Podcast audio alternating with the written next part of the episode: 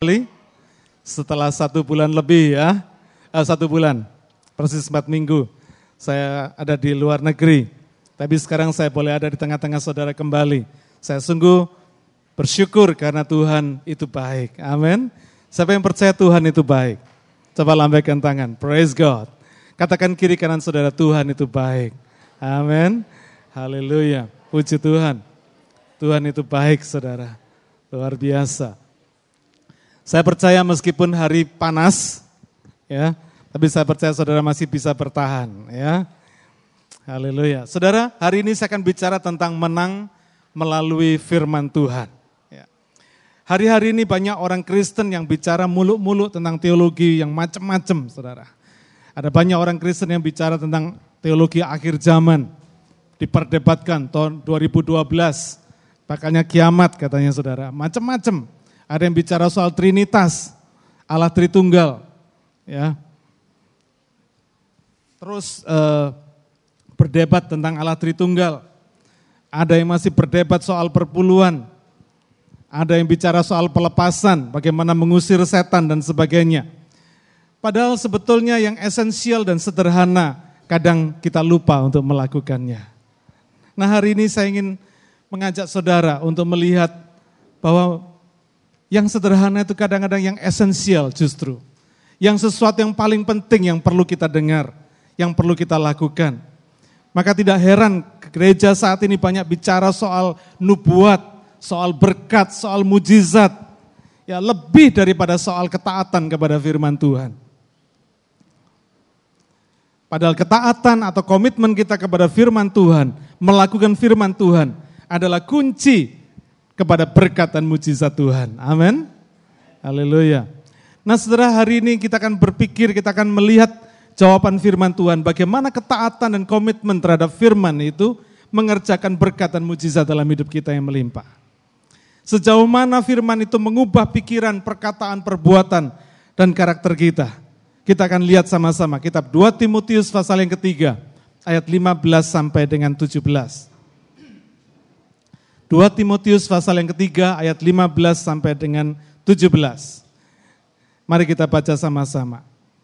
Ingatlah juga bahwa dari kecil engkau sudah mengenal kitab suci yang dapat memberi hikmat kepadamu dan menuntun engkau kepada keselamatan oleh iman kepada Kristus Yesus.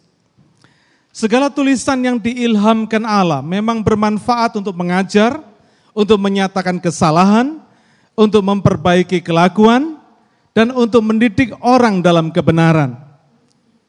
Dengan demikian, tiap-tiap manusia kepunyaan Allah diperlengkapi untuk setiap perbuatan baik. Haleluya. Praise God. Puji Tuhan. Saudara yang pertama, bagaimana firman itu mengerjakan sesuatu kuasa yang dahsyat dalam hidup kita. Yang pertama, firman itu bekerja sejak kita masih kecil. Ini luar biasa saudara. Firman itu memberi hikmat dan menuntun kita sejak kita masih kecil kepada keselamatan dikatakan di sini keselamatan oleh iman kepada Kristus. Saudara karena itu firman Tuhan perlu diperkenalkan kepada anak-anak kita sejak masa kecil. Saudara jangan pernah kita berharap anak-anak kita ketika diperkenalkan firman terus dia duduk baik, sikap manis, tangan dilipat, saudara. Belum tentu, saudara. Tetapi anak-anak kita mungkin akan lari ke sana kemari, mungkin teriak ke sana kemari, tetapi itu bukan menjadi alasan bagi orang tua untuk tidak mengajarkan firman Tuhan kepada anak-anaknya. Amin.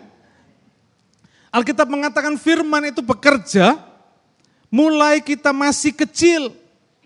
Dan firman itu akan menuntun kita, akan membawa kepada kita, kepada iman, akan membawa kita untuk menyelamatkan kita oleh karena iman kepada Tuhan Yesus. Di dalam pelayanan saya ke Indonesia baru-baru ini saya sampai masuk ke tanah Toraja. Ya. Nah di situ saya ketemu dengan seorang hamba Tuhan, seorang pastor, seorang pendeta yang bernama Pastor Nelson. Lalu dia cerita kepada saya bahwa Toraja ini memang tempatnya orang Kristen saudara, gudangnya orang Kristen. Bahkan di Toraja sendiri ada banyak pengkhotbah-pengkhotbah cilik. Ya. Seumur hidup saya baru pertama kali pernah dengar pengkhotbah cilik ya. Umur kira-kira umur 10 11 tahun waktu itu ketika saya masih di mahasiswa. Saya heran sekali anak umur 10 11 tahun sudah bisa khotbah Saudara. Ya meskipun khotbahnya biasa-biasa tetapi anak umur segitu sudah bisa bayangin. Kalau anak saudara umur 10 11 tahun lalu naik mimbar di sini pegang mic lalu khotbah. Saudara bisa bayangkan mungkin saudara akan jewer dia dan tarik dia ke bawah, betul? Karena kita tidak biasa melihat anak-anak dipakai Tuhan seperti itu. Tetapi dari Pastor Nelson ini saya dengar di Toraja yang namanya pengkhotbah-pengkhotbah cilik itu banyak sekali dia bilang. Di gereja-gereja banyak sekali. Nah di situ saya melihat benar. Satu majalah yang bernama Sunday School Times menceritakan pengalaman seorang misioneri di Amerika. Satu ketika ada beberapa orang dewasa minta dia dibaptis. Ya. Lalu seperti biasa seorang pendeta sebelum baptis orang dia mulai tanya jawab kepada orang-orang ini yang di, sudah dianggap dewasa ini. Lalu dari semua jawabannya dia merasa oke okay, orang-orang ini siap untuk dibaptis. Sampai dia tiba pada orang yang terakhir, yaitu anak kecil, sudah umur kira-kira 10 atau 11 tahun. Lalu dia pandang anak kecil ini dia ragu-ragu. Lalu dia tanya sama anak kecil nih, eh kamu betul enggak? Kamu ini mau ikut dibaptis? Apa kamu cuma ikut salah satu papa mamamu ini katanya? Karena saya ragu, kamu masih kecil. Mending kamu ke sekolah minggu dulu aja. Nanti kalau kamu sudah besar, kamu baru bisa dibaptis katanya saudara. Dia ngomong sama anak kecil ini. Lalu apa yang terjadi? Beberapa orang dewasa yang mau dibaptis tadi protes saudara. Dia berkata, No. Kenapa dia nggak boleh dibaptis? Kamu tahu nggak, saya kami ini semua kenal Yesus karena anak kecil ini katanya saudara. Karena anak kecil ini yang mengabarkan Injil kepada kami sehingga kami sampai percaya Yesus. Dan hari ini kami datang kepada kamu untuk minta dibaptis. Saudara, kadang kita tidak pernah expect anak-anak kita dipakai Tuhan pada waktu kecil, betul? Kita kan mikirnya anak-anak kita bisa dipakai Tuhan nanti kalau dia sudah besar. Kalau dia sudah dewasa, kalau dia sudah mahasiswa at least, kalau dia sudah sudah jadi remaja at least. Kita berpikir seperti itu, tapi kita tidak pernah expect bahwa anak-anak kecil bisa dipakai Tuhan, betul? Apakah kita lupa ketika Yesus umur 12 tahun ada di bait Allah? Saudara, apa yang akan terjadi ketika kita melihat Yesus 12 tahun di situ? Buka kitab Yesaya lalu mengajar kitab Yesaya. Kira-kira kalau kita jadi jemaatnya ketika itu ada di bait Allah, kita ngomong apa kira-kira saudara? Kita akan berkata apa? Ini anak rupanya salah makan semalam ini. Karena kita tidak pernah expect, kita nggak pernah berpikir bahwa anak umur 12 tahun bisa dipakai Tuhan. Makanya ketika orang tuanya cari dia ketemu di bait Allah, orang tuanya ngomong apa saudara? Ngapain lu di sini, betul nggak? Ada apa kamu di sini? Lalu Yesus berkata, lu kamu lupa ya? Kan aku harus ada di, di rumah Bapakku katanya saudara, betul?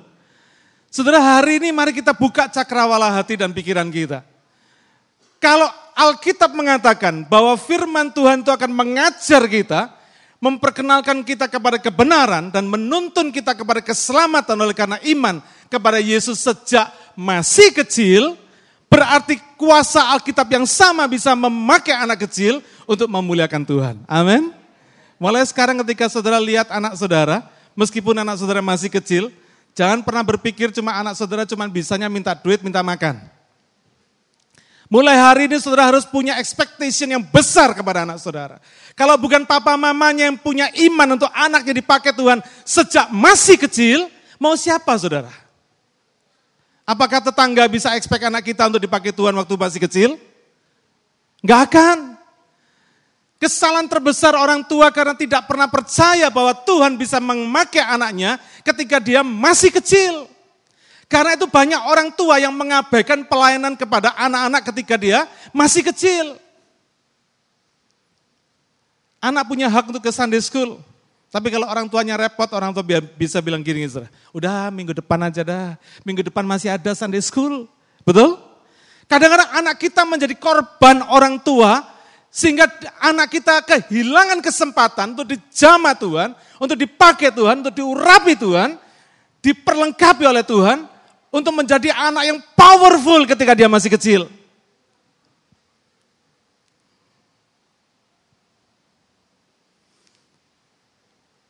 Kalau firman Tuhan berkata seperti ini, bagaimana anak saudara? Ketika saudara melihat anak saudara, apakah saudara mempersiapkan dia untuk dipakai Tuhan ketika dia masih kecil? Saya percaya saudara, anak-anak bisa dipakai Tuhan ketika dia masih kecil. Amin. Saya pernah bersaksi ketika itu, ketika saya sakit. Saya pernah sakit di dubur saya. Sepuluh hari, nggak bisa duduk, nggak bisa berdiri, nggak bisa tidur saudara. Bisa bayangin, saya orang sibuk yang biasa kerja keras tiap hari, selama 10 hari saya harus gentayangan, tidak tahu apa yang mesti dilakukan. Gara-gara dubur saya sakit.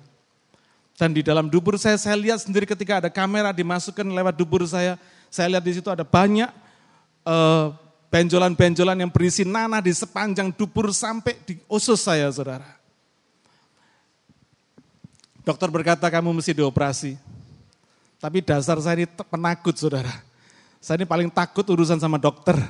Lihat jarum aja udah merinding saya saudara. Saya bilang ya dok, nanti dok, nanti dok. Saya pulang ke rumah, saya nggak tahan saudara. Karena kaki ini udah diangkat sakit, miring sakit, diganjel sakit, duduk sakit, sampai pakai ban itu masih sakit saudara. Akhirnya saya nggak tahan, saya berkata sama istri, coba cari dokter. Katakan saya mau dioperasi dah. Kalau bisa hari ini, hari ini, besok ya nggak apa-apa, terserah. Istri saya cari dokter, nggak ketemu hari itu. Saya udah kesakitan sekarang. Saya udah nggak tahan lagi. Nggak bisa pup, saudara, nggak bisa beol. Saudara bisa bayangin. Sakitnya minta ampun. Lalu ketika saya berserah, saya berdoa sama Tuhan, eh Tuhan bicara apa? Panggil anak-anakmu suruh berdoa buat kamu. Waktu itu anak-anak saya masih tiga orang, Ime masih belum ada. Lalu saya pikir kenapa kok enggak istri saya yang suruh berdoa buat saya. Tapi kok anak-anak saya suruh berdoa buat saya. Tapi saya taat, saya panggil mereka bertiga. Mulai berdoa, mereka berdoa. Saya tahu anak kecil kalau berdoa gimana. Sederhana. Mereka berdoa, Tuhan kasihani papa, sakit, sembuhkan dalam nama Yesus. Paling begitu saudara. Saya nggak bisa hafal persis kata-kata, tapi saya tahu doanya sederhana. Tapi ketika mereka tiga-tiga selesai berdoa satu persatu, saya mulai merasakan ada sesuatu yang lain di dalam di, di, di belakang saya ini saudara. Lalu saya minta istri saya lihat, ada sesuatu yang lain saya lihat. Saya rasakan begitu, lalu dia mulai lihat. Ada benjolan yang mulai timbul di sini, mulai warnanya, mulai merah muda, langsung tiba-tiba jadi coklat tua, hitam, langsung pecah saudara. Dan ketika pecah keluar nanah itu begitu banyaknya sampai dua tisu, dua box tisu habis. Sebetulnya dokter sudah mengatakan pada saya, saya mesti dioperasi, mesti dipotong ususnya karena udah nggak bisa dikerok lagi karena udah terlalu banyak. Dan dia katakan risikonya kalau usus dipotong, disambung itu susah, sembuhnya susah katanya saudara. Dan akhirnya bisa jadi kanker usus. Itu yang buat saya makin ketakutan. Tapi ketika hari itu terjadi mujizat Tuhan lewat anak-anak kami. Saya merasakan kesakitan hilang saudara. Hari Senin saya kembali ke dokter. Lalu dokternya tanya, sudah siap operasi? Katanya saudara. Saya katakan, dok periksa dulu dok. Kenapa katanya? Periksa dulu. Dia periksa lagi. Dia masukin kamera lagi. Dia kaget saudara. Dan saya sendiri juga lihat sendiri, kaget saya sendiri lihat, bersih saudara.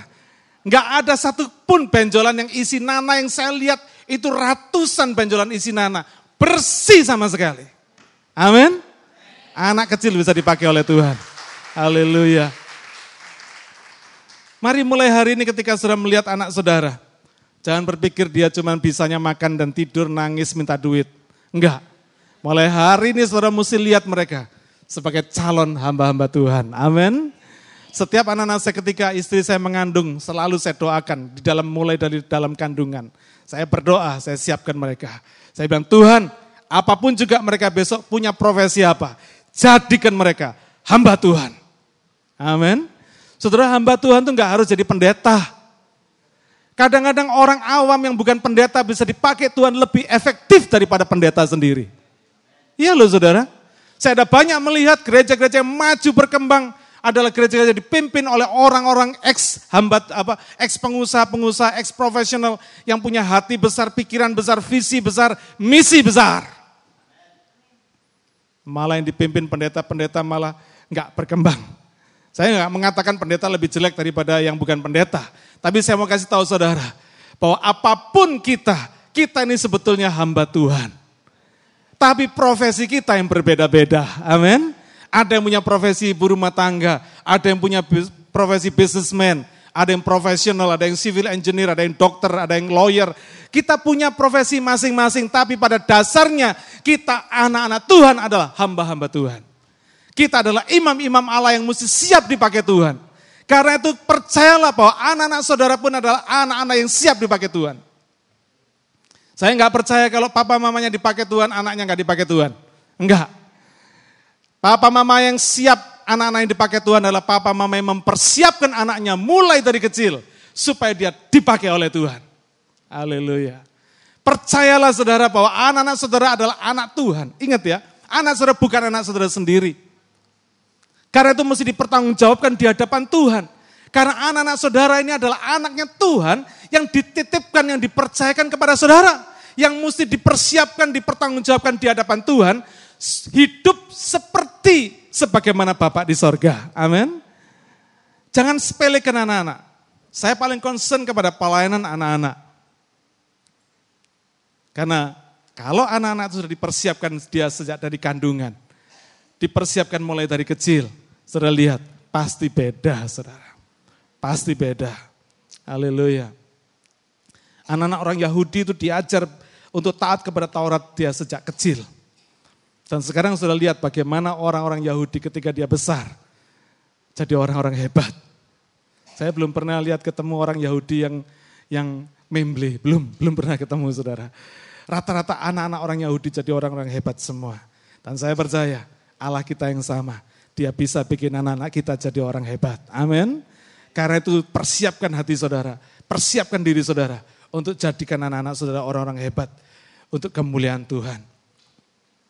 Gedung yang megah, gedung yang indah, gedung yang kuat pasti punya pondasi yang kuat, pondasi yang baik, saudara. Tidak akan pernah bisa kita bikin satu gedung yang per, yang pencakar langit, yang high rise building kalau tidak ada fondasi yang mantap. Dan saya percaya anak-anak kita akan jadi orang hebat kalau dia dipersiapkan sejak kecil. Punya fondasi yang mantap dalam hidupnya. Dan fondasi mantap itu bukan karena saudara kasih duit terus, bukan saudara. Kadang justru duit saudara akan membunuh anak saudara sendiri. Kenyamanan itu justru akan membunuh rohani anak itu sendiri. Saudara belajarlah berani berkata tidak kepada anak saudara. Saya lihat ada banyak orang tua yang tidak berani berkata tidak kepada anaknya. Takut anaknya marah, takut anaknya berontak, takut anaknya ini itu dan sebagainya. Saudara, do whatever you have to do kepada anak saudara.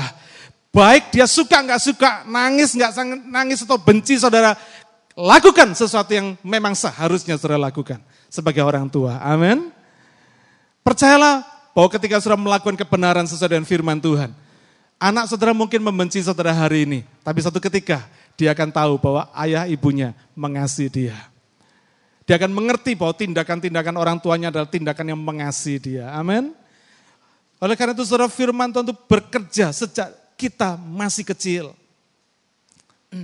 Kalau kita ingin melihat anak kita jadi anak hebat, studinya berhasil, bisnisnya, karirnya, pekerjaannya diberkati oleh Tuhan, pelayanannya diurapi oleh Tuhan, maka siapkan mereka, ajarkan firman sejak kecil.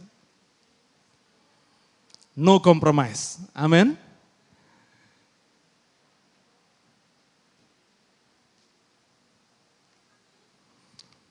Saudara saya mau kasih tahu saudara, Ingat persoalan hidup ini bukan hanya mampir ketika kita sudah dewasa. Enggak, saudara. Sejak anak-anak pun persoalan ini akan mereka hadapi. Hidup ini penuh persoalan. Dan sejak kecil pun anak-anak kita sudah menghadapi persoalan mereka sendiri, saudara. Karena itu saudara bisa bayangkan betapa ngerinya anak-anak kita kalau mereka menghadapi persoalan hidupnya tanpa tahu firman Tuhan. Data bunuh diri di Jepang yang paling banyak dilakukan oleh anak umur 9 tahun, saudara. Anak umur 9 tahun hanya karena dapat ulangan yang nilai 8 atau nilai 7, bunuh diri saudara. Bayangin itu, persoalan bukan hanya dihadapi oleh orang dewasa, tetapi persoalan sudah dihadapi oleh anak-anak semasa mereka masih kecil. Karena itu berjaga-jagalah, siapkan anak-anak kita untuk menghadapi setiap persoalan hidupnya. Kalau dia diperkenalkan akan firman Tuhan, maka firman Tuhan itu akan menuntun dia untuk mencapai keselamatan atas persoalan-persoalan hidupnya di dalam iman kepada Kristus Yesus. Amin. Saudara, ini penting sekali. Karena itu hari ini saya tekankan pada saudara bahwa firman Tuhan itu bekerja mulai sejak anak masih kecil. Haleluya. Saya sangat sedih karena hari ini ada banyak anak-anak kecil kita yang bukan dididik oleh firman Tuhan, tapi lebih banyak dididik sama TV, saudara. Lebih banyak dididik sama internet. Lebih dengar kata temennya daripada kata papanya. Karena apa? Karena papanya enggak tahu firman Tuhan. Kalau disuruh doa, papanya titip doa sama mamanya. Kalau disuruh mimpin doa, papanya bilang, waduh kamu aja doa. Mamanya bilang, kamu dong, kamu yang imamnya, imam keluarga. Kamu aja, kamu kan penolong yang sepadan. Katanya, kalau saya tidak bisa, kamu yang nolong. Saudara, anak-anak model begini ini yang kasihan, saudara. Mestinya dia dengar sesuatu yang baik dari papanya sendiri. Saudara, salah-salahnya papa mama, mengatakan sesuatu pasti masih lebih baik daripada orang lain yang ngasih tahu anak-anak kita. Betul nggak saudara? Karena saya percaya papa mama tidak akan memberikan sesuatu yang jelek pada anaknya. Tapi anak-anak kita sekarang banyak lebih dididik oleh teman-temannya. Lebih dididik sama TV, lebih dididik sama internet, lebih dididik sama situs porno, lebih dididik pada hal-hal yang sama sekali bertentangan dengan firman Tuhan. Mari hari ini kita betul-betul sadar saudara, dan kita mempersiapkan anak-anak kita. Dan saya percaya kalau kita tidak pernah terbiasa mencari jawaban firman Tuhan sejak kecil, saya khawatir ketika kita dewasa, kita akan susah mendengar suara Tuhan. Betul? Kalau sudah pelajari, coba lihat anak-anak yang sejak kecil belajar saat teduh orang-orang yang tekun saat teduh, yang betul-betul punya komitmen untuk saat teduh, belajar mendengar suara Tuhan sejak dari kecil, sejak dari awal dia kenal Yesus. Saya percaya ketika dia menghadapi persoalan-persoalan besar, dia akan cari firman Tuhan. Amin. Kebanyakan orang bingung cari firman Tuhan, cari mau tahu dengar suara Tuhan. Enggak bisa, kenapa? Ya karena enggak terbiasa dengar suara Tuhan, saudara. Saya sering kali ditanya sama orang, Gimana sih kamu kok bisa dengar suara Tuhan? Lalu saya bilang suara Tuhan itu sederhana ya kayak Tuhan ngomong sama kita. Sesuatu yang simple banget, nggak sesuatu yang, Hai anakku, dengarlah firmanku. Bukalah hatimu. Enggak saudara. Biasa simple Tuhan bicara dalam hati pikiran kita. Kita ngerti. Saya percaya anak-anak kita yang dekat sama orang tuanya. Orang tuanya baru jalan srek, srek, srek, srek, anak kita udah tahu, papa ini datang. Baru hacing, tahu deh, mama ini. Karena apa? Ada pergaulan yang akrab antara anak dengan orang tua, betul?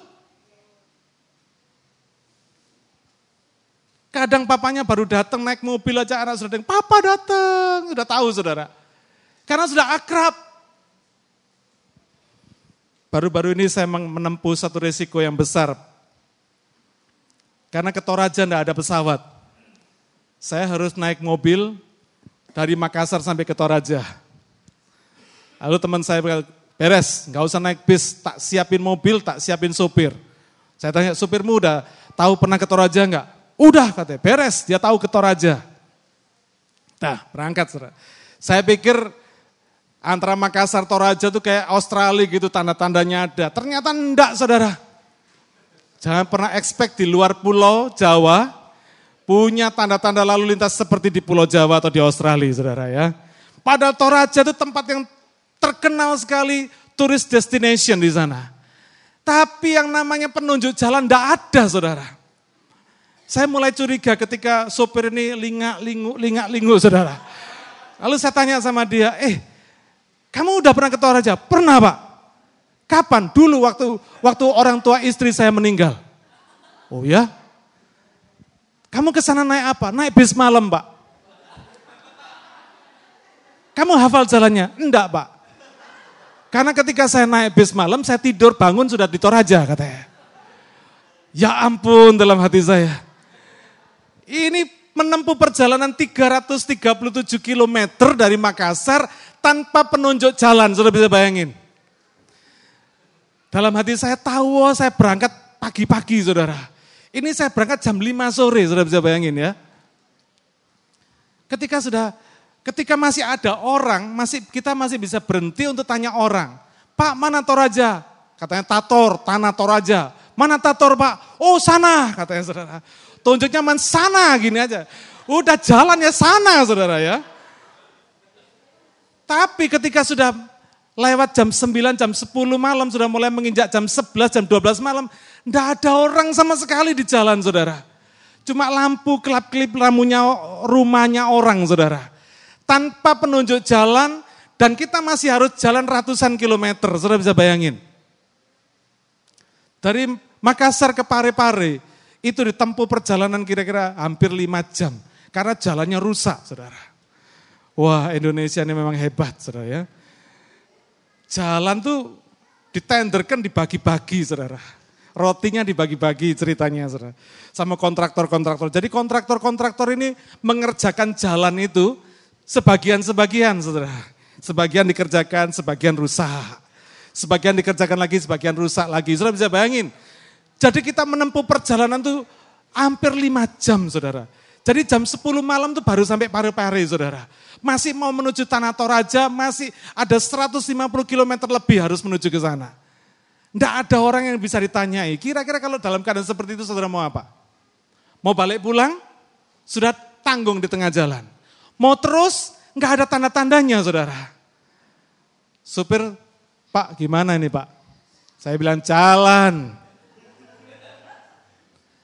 Tanya orang lingak-lingu, cari orang nggak ada saudara. Jadi terus bagaimana? Hebat roh kudus. Di sinilah kita kalau ngadepi keadaan-keadaan seperti begitu, saudara mau berharap sama siapa? Ketemu perempatan, saudara mau mikir gimana? Jalan semua sama. Bukan jalan raya yang bagus, jalan biasa, saudara. Kadang-kadang saudara mesti ketemu jalan makadam, saudara mesti cari di mana. Satu ketika kami tanya orang, bagaimana bisa sampai ke, ke, ke Tator? Jawabannya gini, gampang pak. Ikutin aja garis putih katanya saudara. Tahu toh, di jalan kan ada garis putih toh, marka jalan garis putih.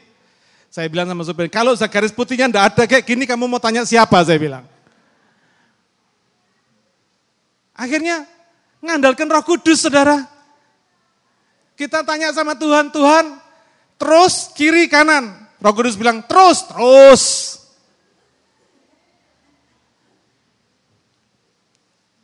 Selama perjalanan sampai ke Tanah Toraja, ketika kami salah jalan, waktu itu saya ngantuk-ngantuk saudara, udah capek malam ngantuk. Sopir salah jalan, ngambil jalan yang salah. Tiba-tiba saya dibangunkan roh kudus.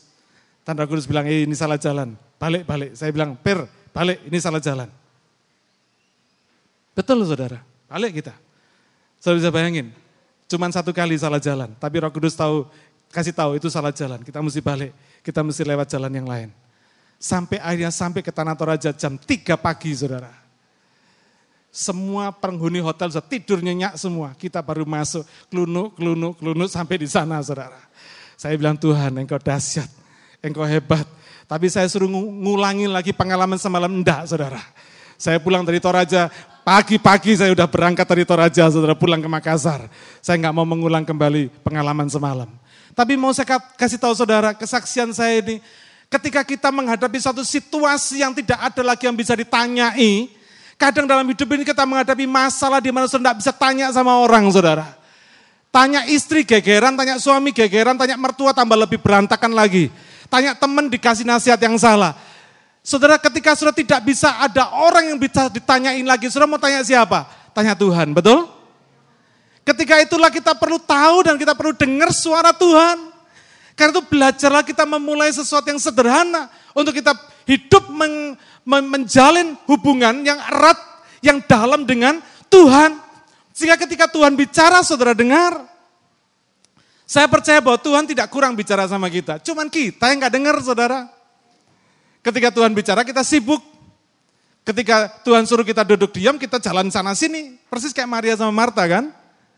Ketika Tuhan ngomong, Maria sibuk melayani Tuhan.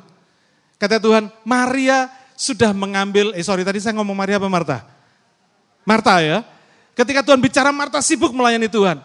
Dan Tuhan bilang, Maria sudah mengambil bagian yang terbaik untuk dia. Saudara belajarlah kita untuk melakukan sesuatu yang terbaik yang bisa kita dapatkan dari Tuhan. Belajarlah ketika Tuhan bicara, kita diam saudara dengerin.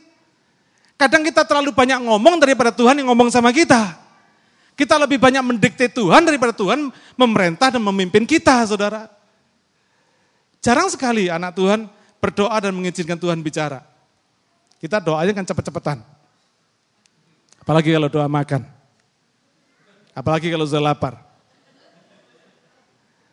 Kadang-kadang kita nggak kasih kesempatan Tuhan untuk bicara kepada kita, padahal penting, lebih penting Tuhan bicara sama kita daripada kita bicara sama Tuhan. Hari ini mari kita sungguh-sungguh bertobat, saudara. Supaya kita belajar untuk mendengar suara Tuhan mulai dari hal yang sederhana.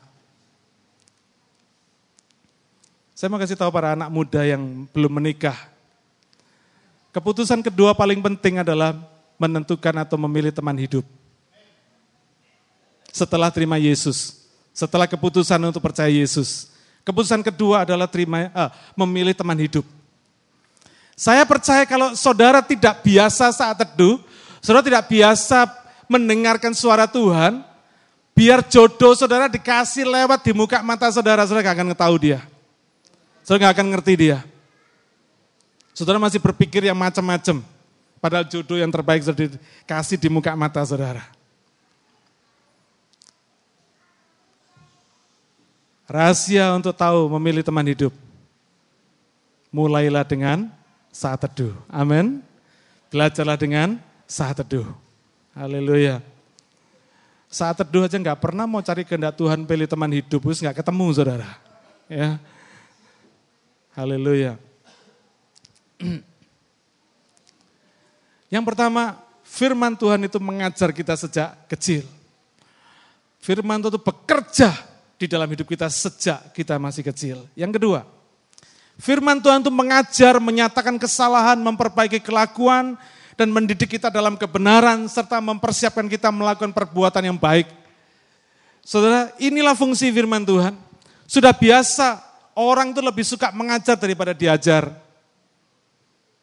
Ngajar suka, diajar belum tentu, saudara. Gampang tersinggung. Orang bisa marah atau malu kalau orang lain menyatakan kesalahannya. Saya mau kasih tahu saudara, kalau orang mau ngasih tahu kesalahan saudara, saudara mesti ban-ban kamsia sama dia.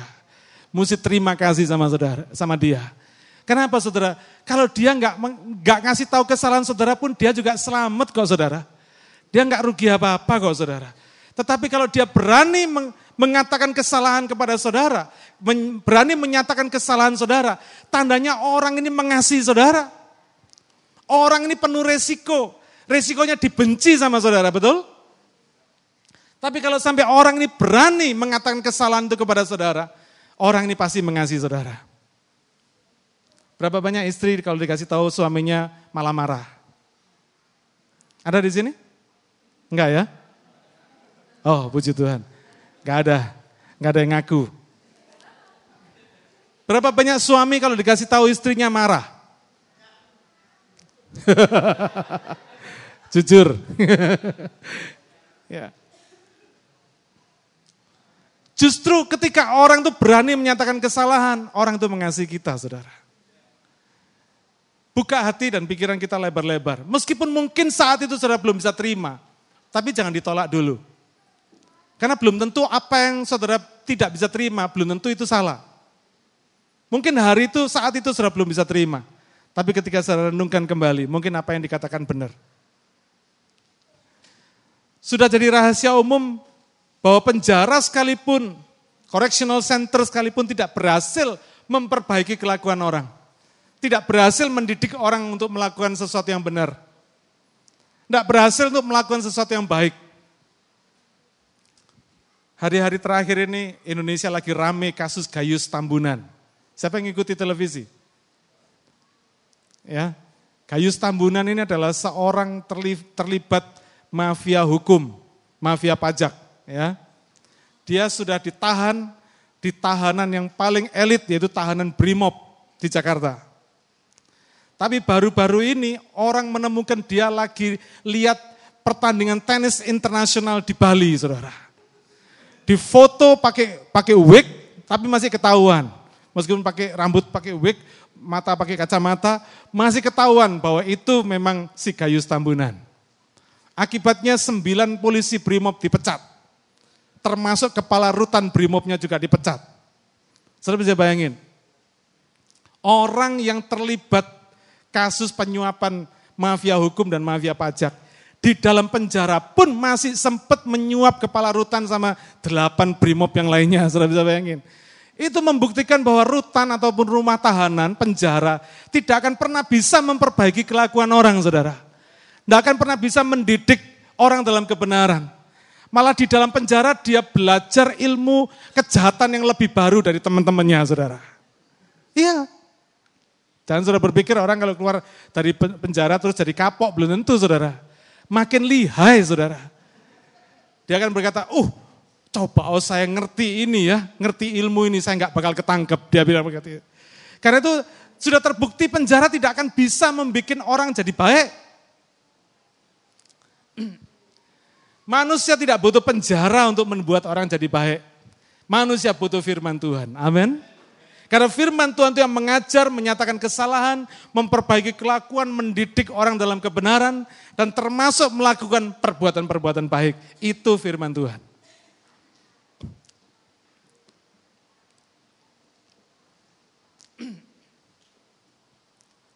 Dan saya mau kasih tahu proses ini bukan proses semalam. Proses mengajar itu bukan proses semalam. Proses mendidik, memperbaiki kelakuan itu bukan waktu semalam. Mungkin proses ini butuh tekun bertahun-tahun, butuh kemauan keras meskipun belum melihat hasilnya. Ada peribahasa berkata tidak semua yang gemerlap itu penting. Dan gak semua yang penting itu gemerlapan. Belajar itu penting. Amin. Nah saya mau kasih tahu ada tiga kesalahan orang yang sering kali terjadi. Satu, Kesalahan pertama orang Kristen sehingga tidak taat, tidak percaya pada firman Tuhan. Karena mau cepat-cepat lihat hasil. Itu kesalahan pertama saudara. Seringkali orang melakukan firman Tuhan tuh langsung kepingin lihat hasil ketaatannya. Tuhan saya udah taat loh Tuhan. Mana hasilnya? Gitu saudara. Nanti kalau nggak ada hasilnya dia bilang wah dia mulai meragukan. Firman Tuhan ini bener apa enggak ya? Karena orang pingin cepat-cepat lihat hasil. Doa atas pergumulan, atas persoalannya. Pengen cepat-cepat lihat hasil. Ketaatan bayar perpuluhan. Pengen cepat-cepat lihat hasil. Ada teman saya berkata demikian. Dia bilang begini, saya udah bayar perpuluhan tapi kok nggak kaya-kaya ya? Saya bilang otakmu rusak, saya bilang. Karena kalau untuk menjadi kaya nggak perlu bayar perpuluhan saudara. Saya mau kasih tahu nanti. Kenapa kok bayar per bulan tuh bukan tuh bikin kita kaya? Karena kita nggak bisa memberi Tuhan dengan kayak orang tombok loto, bukan saudara. Tombok 10 dapatnya 100, kira-kira begitu. Enggak, bukan seperti itu saudara. Ya. Banyak orang nggak taat, nggak tekun melakukan firman Tuhan karena nggak lihat kesembuhan atas penyakitnya. Udah berdoa bertahun-tahun kok penyakitnya nggak sembuh-sembuh. Saya mau kasih tahu saudara. Alkitab berkata oleh bilur-bilurnya kita sudah disembuhkan. Artinya saudara, kalau kontrak kita di dunia ini belum tiba, waktunya selesai, saudara punya penyakit pasti sembuh. Saya berani klaim nih, pasti sembuh saudara. Tapi kalau memang kontrak kita sudah habis, meskipun saudara nggak sakit pun dipanggil pulang saudara. Saudara ketawa langsung berangkat kok saudara, bisa. Ngerti nggak saudara? Jadi bukan karena doa saudara tidak dengar Tuhan, tapi karena memang belum waktunya Tuhan. Tapi percayalah, it's on the way. Kesembuhan saudara is on the way. Amin. Ketika saudara berdoa minta kesembuhan sama Tuhan, meskipun hari ini belum sembuh, bukan berarti tidak sembuh. It's on the way.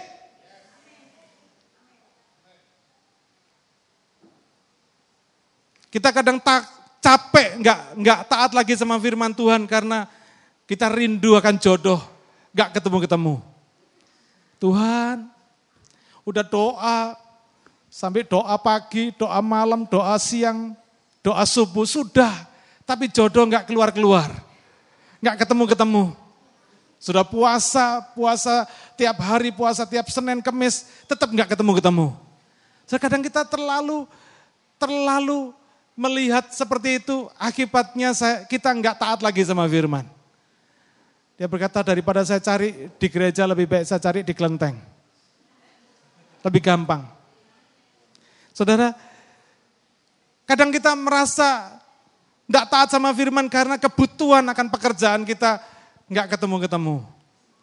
Sudah desperate, tabungan sudah nipis, tapi pekerjaan masih belum ketemu. Kadang kita sudah mulai mengabaikan firman Tuhan. Mulai nggak percaya lagi sama firman Tuhan. Saudara saya mau kasih tahu, kadang sesuatu yang penting itu nggak selalu yang gemerlapan. Kadang sesuatu yang penting itu membutuhkan proses waktu yang lama, membutuhkan ketekunan, keseriusan, dan semangat yang tidak kenal lelah. Sekolah itu penting, saudara. Siapa yang percaya sekolah itu penting? Yes, sekolah itu penting. Coba bisa bayangin saudara kalau saudara sekolah,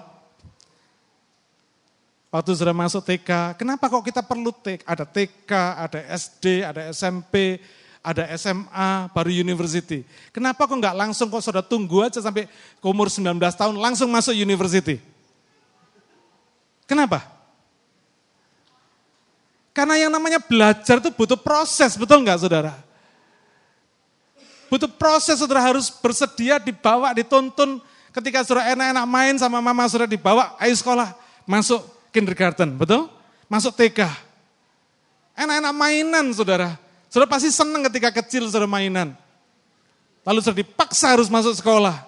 Kadang ada yang nangis karena di, disuruh masuk sekolah, tapi harus masuk sekolah. Kenapa? Harus melalui proses ini di dalam belajar. Saudara nggak bisa tunggu 19 tahun langsung masuk university, nggak bisa. Karena belajar itu, mengajar, belajar sesuatu butuh proses. Ya. Sesuatu yang penting. Kalau kita drop out, kita nggak mau sekolah, jadi apa kita sekarang? Saya ambil contoh, saya paling suka ambil contoh yang para pendeta paling tidak berani. Saya ambil contoh soal perpuluhan. Ya, banyak pendeta nggak berani ngomong urusan perpuluhan. Saya berani, saudara. Saya nggak peduli. Saya akan bicara sesuatu apa yang saudara perlu, bukan apa yang saudara suka. Meskipun hati pikiran saya nggak suka, I don't care. Tapi saya mesti ngomong. Amin. Kenapa orang kadang-kadang nggak setia bayar perpuluhan? Karena kepingin cepat-cepat lihat hasilnya. Kepingin cepat kaya. Sudah saya mau kasih tahu, orang bayar perpuluhan bukan untuk bikin kita jadi kaya. Bukan untuk terus kita pikiran kita supaya diberkati Tuhan. Salah besar. Supaya hati kita tidak melekat kepada duit kita, saudara. Matius 6 ayat 21 berkata, karena di mana hartamu berada, di situ juga hatimu berada. Jadi Tuhan tidak butuh uang kita sebetulnya. Kita disuruh bayar per bulan sama Tuhan itu supaya apa? Melepaskan hati kita dari uang kita, saudara. Dan yang paling sederhana yang bisa membuat hati kita melekat kepada Tuhan, yaitu kalau hati kita tidak melekat kepada uang kita. Tangkap nggak saudara?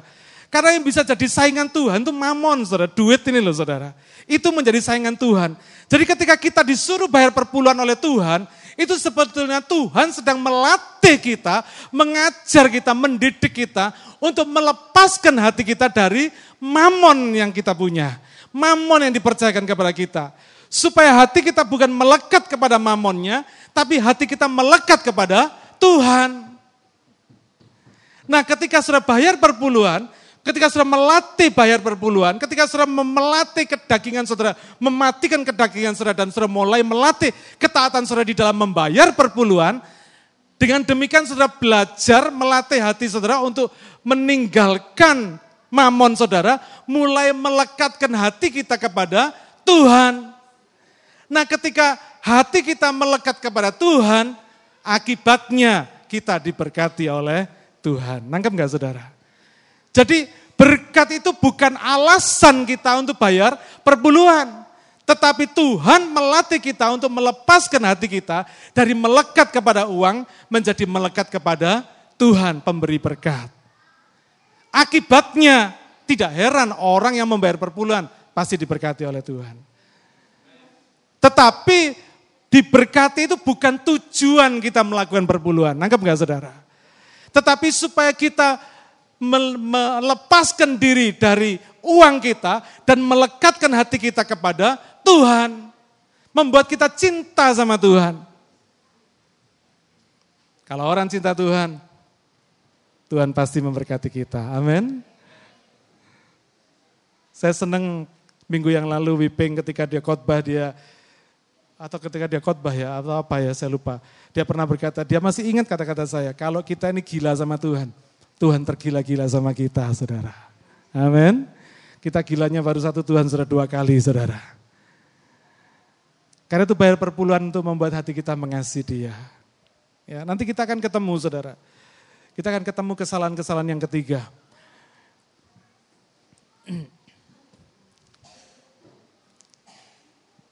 Kalau kita tidak taat kepada firman Tuhan karena tidak cepat-cepat lihat hasilnya, kita malah salah sama Tuhan, saudara. Ya. Mari kita baca kitab Hosea 4 ayat yang ke-6. Dalam bahasa Inggris lebih jelas dikatakan demikian. My people are destroyed for lack of knowledge because you have rejected knowledge. I will also reject you from being priest to me. Since you have forgotten the law of your God, I will also forget your sons, even I. Saudara, maksudnya firman Tuhan itu, umatku ini dibinasakan Siapa yang binasakan? Tuhan sendiri binasakan. Umatku ini dibinasakan karena kekurangan oleh pengetahuan. Umat Tuhan dibinasakan oleh Tuhan, ditolak sebagai imam Allah. Bahkan keturunannya dilupakan Tuhan karena satu kurang pengetahuan firman. Karena itu jangan pernah males kita belajar firman. Ya, Waktu ada Bible study, saudara datang yang rajin. Karena firman Tuhan itu seperti seperti alat komunikasi saudara dengan Tuhan. Tuhan bisa bicara melalui firman-Nya ke dalam hidup kita. Kalau kita kurang firman, kita nggak tahu komunikasi Tuhan kepada kita lebih susah, saudara. Kita kurang pengetahuan firman Tuhan dan dikatakan ayat ini kita melupakan pengetahuan akan firman Tuhan itu. Karena itu Allah berkata, I rejected you as my priest, kata Tuhan. Sudah ditolak sebagai imam Allah. Bahkan dikatakan Tuhan akan melupakan anak-anakmu, melupakan keturunanmu, saudara. Coba bayangin. Kasihan dong keturunan kita kalau karena kita terus Tuhan lupakan keturunan kita. Sayang dong. Mending kita taat sama firman Tuhan. Amin. Sehingga Tuhan mengingatnya. Karena itu Alkitab ini sebaliknya ketaatan kita kepada firman Tuhan itu akan membuktikan kualitas kita sebagai imam Tuhan. Kemudian membuat Tuhan senantiasa mengingat anak cucu keturunan kita, saudara. Saya percaya ketika saudara taat firman Tuhan. Mungkin ketika saudara hidup saudara belum terima berkatnya. Tapi anak cucu saudara pasti terima berkat ketaatan dari saudara. Amin. Ketika Daud taat sama Tuhan. Bukan Daud yang dikasih kesempatan bangun bait Allah. Salomo yang dikasih kesempatan. Ketika Allah mengikat sumpah kepada Abraham, Ishak dan Yakub, Allah berkata apa? Sampai keturunanmu Ketaatan mereka membuat Tuhan mengikatkan diri kepada anak cucu keturunan kita. Hari ini saya ingin mengajak saudara untuk kita belajar taat dari hal yang paling sederhana. Amin. Tadi hal yang paling sederhana kita belajar taat sama Tuhan. Haleluya. Kesalahan pertama adalah kepingin cepat lihat hasil. Kesalahan kedua, apa yang sering kali kesalahan kedua dilakukan oleh orang Kristen. Kita karena tidak punya komitmen sama Tuhan. Orang Kristen itu lack of commitment, saudara. Saya mau tanya sama saudara. Kalau saudara punya perusahaan, Kalau saudara owner dari sebuah perusahaan, saudara terima pegawai, terima karyawan, sudah janji jam kerja mulai dari jam 9 pagi sampai jam 5 sore, dia datangnya jam 11 pagi, pulang jam 3 sore. Sudah janji office hour-nya mulai Senin sampai Jumat, dia masuknya hari Senin dan hari Jumat. Kira-kira kalau saudara ketemu sama karyawan model begini, kalau satu hari ada promosi di dalam company saudara, berani nggak saudara mengangkat dia jadi manajer saudara? Mungkin saudara kan berkata, wah gue nggak bisa gaji orang model begini. Kenapa? Karena karyawan model begini nggak punya komitmen sama company, betul nggak saudara? Saudara nggak akan pernah bisa mempercayai dia. Kita orang Kristen sering kali kita ini lack of commitment sama Tuhan.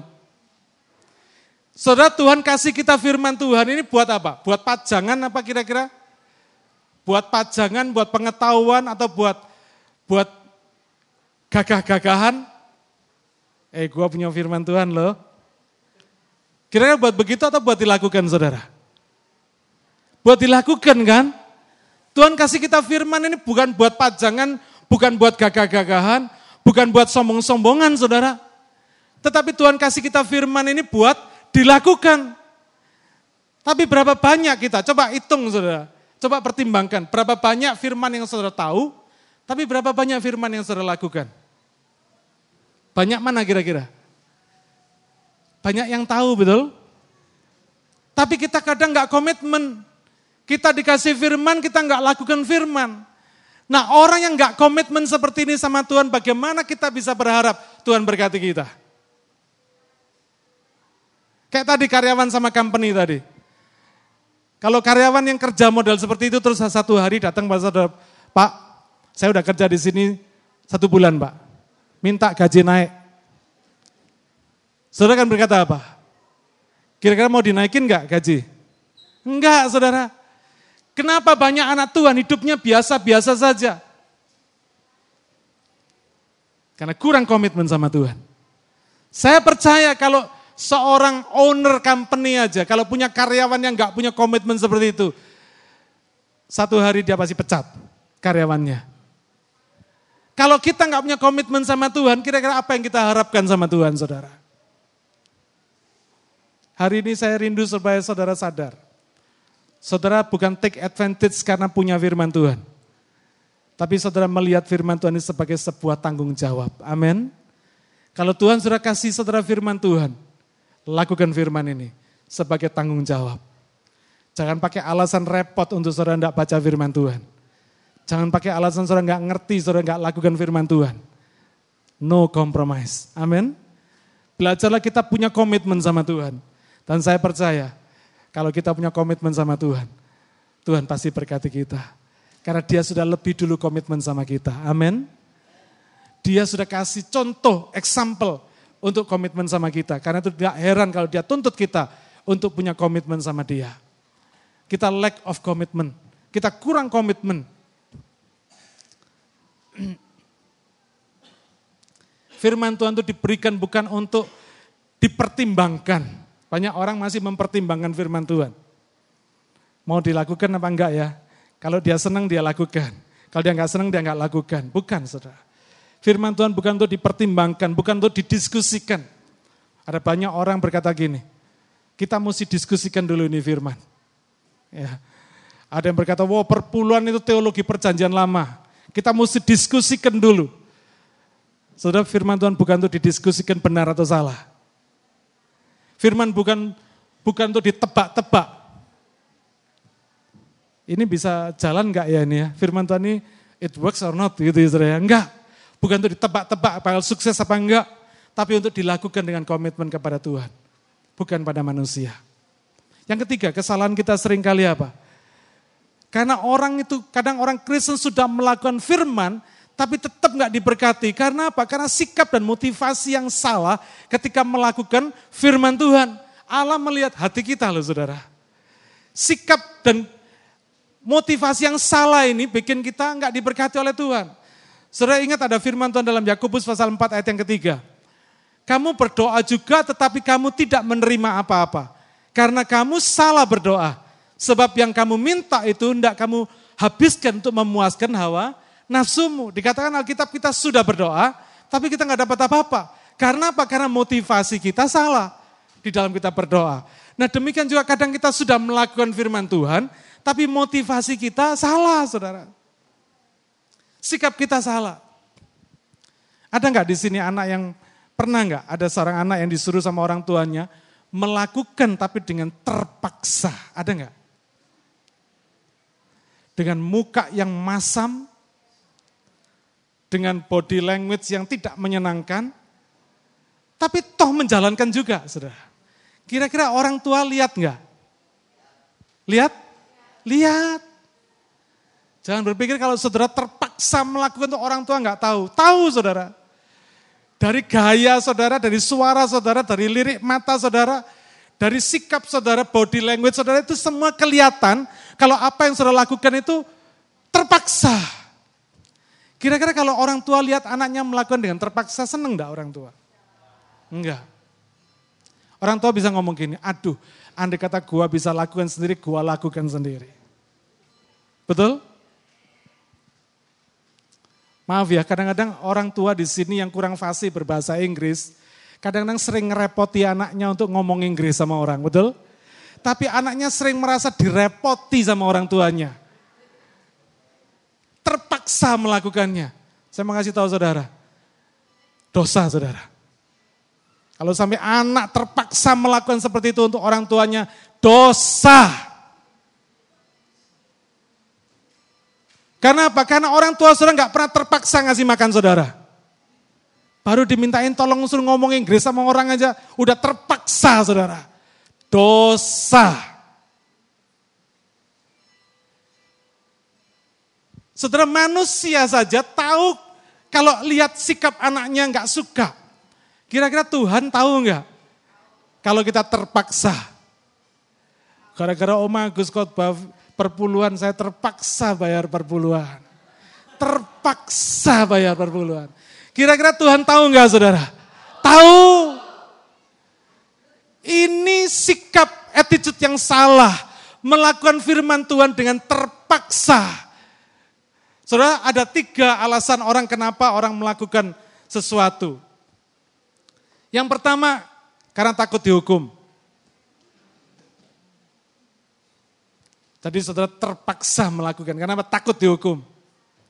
Yang kedua karena ada hadiah, karena reward. Tadi sudah saya singgung ya. Orang mau melakukan firman Tuhan karena apa? Udah didoktrin dikasih tahu. Lu kalau ngasih firman Tuhan, eh lu kalau ngasih apa perpuluhan, sogel, kaya lu. Berarti pikirannya kaya, gua bayar perpuluhan. Supaya apa? Kaya. Saya mau kasih tahu salah ini saudara. Ngasih perpuluhan bukan untuk bikin kita kaya, tapi untuk bikin kita cinta sama Tuhan. Melepaskan cinta kita sama uang, supaya kita cinta sama Tuhan. Kalau hati kita udah cinta sama Tuhan, otomatis saudara. Gak usah diminta, gak usah dipikirkan, gak usah dicita-citakan, gak usah dirindukan, gak usah didoakan. Tuhan memberkati kita. Siapa yang minggu lalu datang? dan dengar khotbahnya Wiping. Udah ya, udah dengar ya khotbahnya dia. Ini teman saya ini cinta Tuhan luar biasa saudara. Saya tahu itu. Waktu itu dia nggak ngerti bagaimana dia bayar perpuluhan, pokoknya dia bayar perpuluhan. Dia lihat firman Tuhan ngomong bayar perpuluhan, dia bayar perpuluhan. Dan hari ini dia diberkati Tuhan luar biasa, amin. Luar biasa saudara. Jadi kalau cita-cita kita supaya kaya, salah besar kita. Kalau kita melakukan firman Tuhan karena terpaksa, karena dapat hadiah, terpaksa takut dihukum Tuhan, terpak apa e, karena diiming-iming hadiah, jadi kaya dan sebagainya. Salah kita, Saudara. Salah. Tapi karena mengasihi Tuhan. Melakukan firman Tuhan dengan sukacita karena mengasihi Tuhan. Amin. Saudara, saya mau kasih tahu saudara, Biarpun mungkin orang tua itu dikasih secuil roti aja dari anaknya, kalau anaknya mengasih dengan sukacita, orang tuanya senangnya minta ampun saudara. Saya masih ingat suatu ketika waktu Imi masih kecil, saya pulang kerja, dijemput di, di mobil saya. Lalu Imi ngomong gini sama saya, Papa, Pak, sini Pak, sini Pak, sini Pak. Aku punya kejutan buat Papa, katanya. Saya baru turun dari mobil, saya pikir kejutan apa? Ikut-ikut saya, sini Pak, sini Pak. Ditonton saya saudara. Saya ikut sama dia. Dibawa ke backyard di halaman belakang. Lalu dia keluarkan sesuatu dari sakunya. Dia tunjukkan saya, ini Pak, ini buat Papa. Dibuka, potongan permen saudara permennya asalnya segini, sisanya segini saudara. Itu yang dibungkus sama dia, diberikan ke saya. Tapi apa saya happy? Happy saudara. Biarpun potongan besarnya dia makan, potongan kecilnya dikasih saya, tapi saya happy karena apa? Saya tahu dia memberi dengan sukacita. Sesuatu yang dipersiapkan untuk papanya dengan sukacita. Nah saya percaya Tuhan pun demikian loh saudara. Meskipun kita nggak bisa kasih banyak sama Tuhan, tapi kalau kita kasihnya dengan sukacita, wow, amin. Dahsyat saudara. Alkitab berkata kita ini seperti memberi piutang sama Tuhan. Ngerti nggak saudara? Kita kalau memberi sesuatu kepada Tuhan dengan sukacita itu seperti memiutangi Tuhan. Seperti orang yang ngutangi Tuhan. Bisa bayangin saudara, kalau saudara punya utang apa yang saudara lakukan? Bayar kan? Kalau saudara melakukan dengan sukacita, itu seperti kita memiutangi Tuhan. Memberi hutang sama Tuhan. Dia akan bayar bukan cuma sekedar kembali seperti semula, dia akan bayar lebih daripada semula. Amin. Karena itu hari ini saya ingin mengajak saudara untuk kita tidak salah motivasi, tidak salah attitude di hadapan Tuhan. Karena itu saya rindu Hari ini kita mulai belajar melakukan satu ketaatan. Siapa yang mau hari ini belajar sesuatu yang sederhana? Puji Tuhan, puji Tuhan.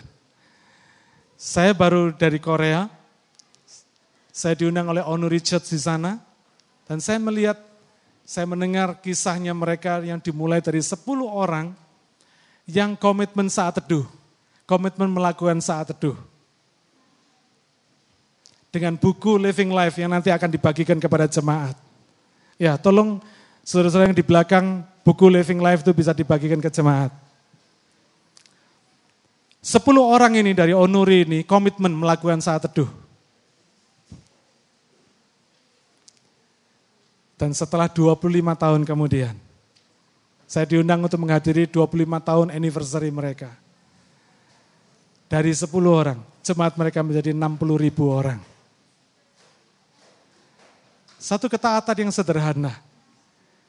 Dari sepuluh orang yang melakukan komitmen untuk saat teduh. Diberkati Tuhan luar biasa. Dan Ono Richard ini di kota Seoul sana, itu punya dua lokal gereja yang besar-besar. Di pusat kota, di tempat yang paling mahal di kota Seoul. Gereja Onur ini punya dua lokal, dua lokasi saudara. Kompleksnya besar-besar luar biasa. Saya sangat diberkati melihat kesaksian ini. Dan mereka punya ciri yang utama. Jemaatnya komitmen melakukan saat teduh. Ono Richard yang di Sydney ini pun juga komitmen melakukan saat teduh. Saya ingin meniru sesuatu yang memang baik. Boleh kan? Niru sesuatu yang baik? Boleh dong. Saya ingin, saya rindu supaya jemaat CLC juga diberkati Tuhan. Ketika saya ngobrol sama orang-orang onuri, saya melihat ini memang jemaat yang sangat diberkati oleh Tuhan. Jemaatnya berhasil semua saudara. Sangat diberkati oleh Tuhan. Bahkan Presiden Korea saat ini adalah salah satu anggota jemaatnya gereja Onuri ini. Mereka orang-orang yang berhasil dan diberkati oleh Tuhan. Saya rindu. Mari kita mulai dengan melakukan saat teduh. Siapa yang mau komitmen untuk melakukan saat teduh? Puji Tuhan. Cuman beberapa gelintir, mungkin sudah kurang ngerti bahasa saya. Siapa yang mau komitmen melakukan saat teduh sama Tuhan? Oh puji Tuhan, puji Tuhan, puji Tuhan. Nah, Kita akan belajar saat teduh, saudara ya. Komitmen saat teduh tiap hari. Lalu tiap hari minggu, ketika kita makan, ketika saudara saat teduh itu buku itu saudara lihat di situ. Saudara tidak usah khawatir bagi saudara tidak ngerti firman Tuhan pun di situ ada panduannya. Ada pengantar Alkitabnya, tiap harinya ada di situ diajarin saudara di situ ada refleksinya kalau saya nggak ngerti bisa lihat di situ renungannya, ada kesaksiannya semua komplit. Saudara bisa pakai juga untuk sebagai bahan sel group juga, bahan bahan persekutuan doa juga bisa di situ ada empat untuk empat kali hari minggu, empat, empat minggu satu bulan. Ada semua komplit. Nah kita belajar, kita melakukan komitmen saat teduh. Tiap hari kita saat teduh saudara. Lalu saudara catat, catat di situ. Apa yang saudara dapatkan dari saat teduh saudara? Saya tahu orang Indonesia paling males baca. Ya, tidak biasa baca atau tidak suka baca. Tapi mari kita rubah attitude kita. Kita rubah kebiasaan kita.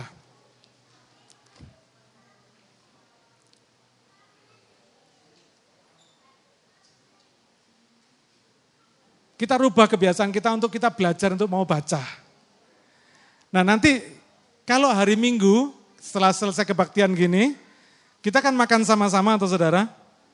Saudara kumpul sendiri-sendiri sama grup saudara kan biasa kan saudara punya grup sendiri-sendiri kan?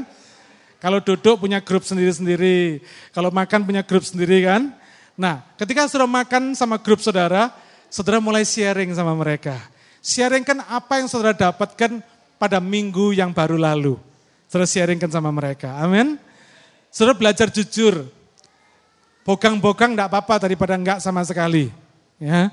Mungkin saudara Senin lupa, Selasa saat teduh, Rebo lupa, Kamis saat teduh, enggak apa-apa saudara. Daripada enggak sama sekali, betul?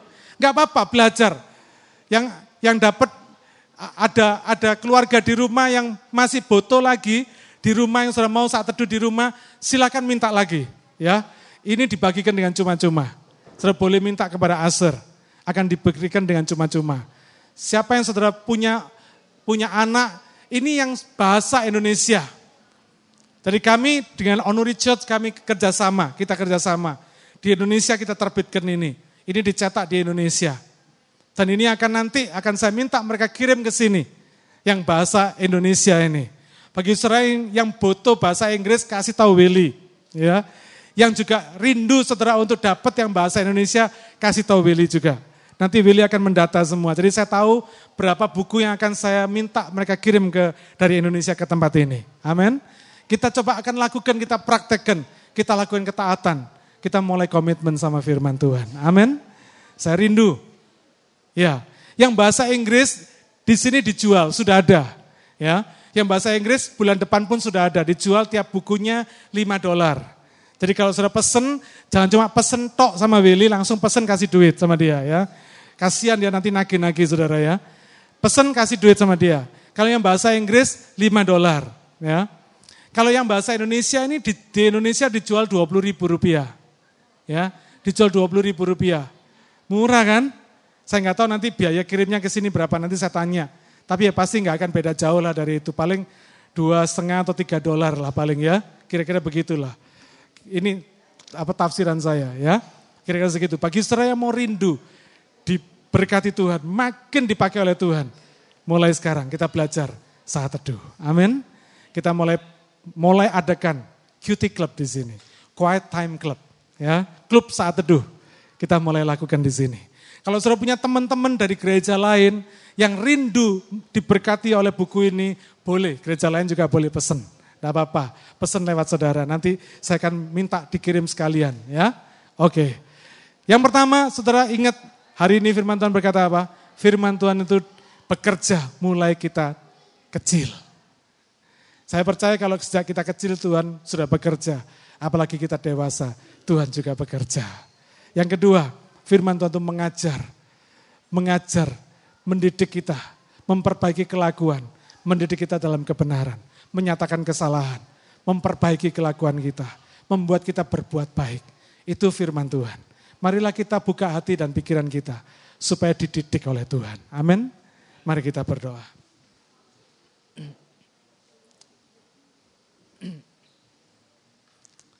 Bapak hambamu sudah selesai bicara. Tapi hamba percaya rohmu masih melanjutkannya. Memberkati kami semua. Dengan berkat yang semakin besar yang berlipat kali ganda.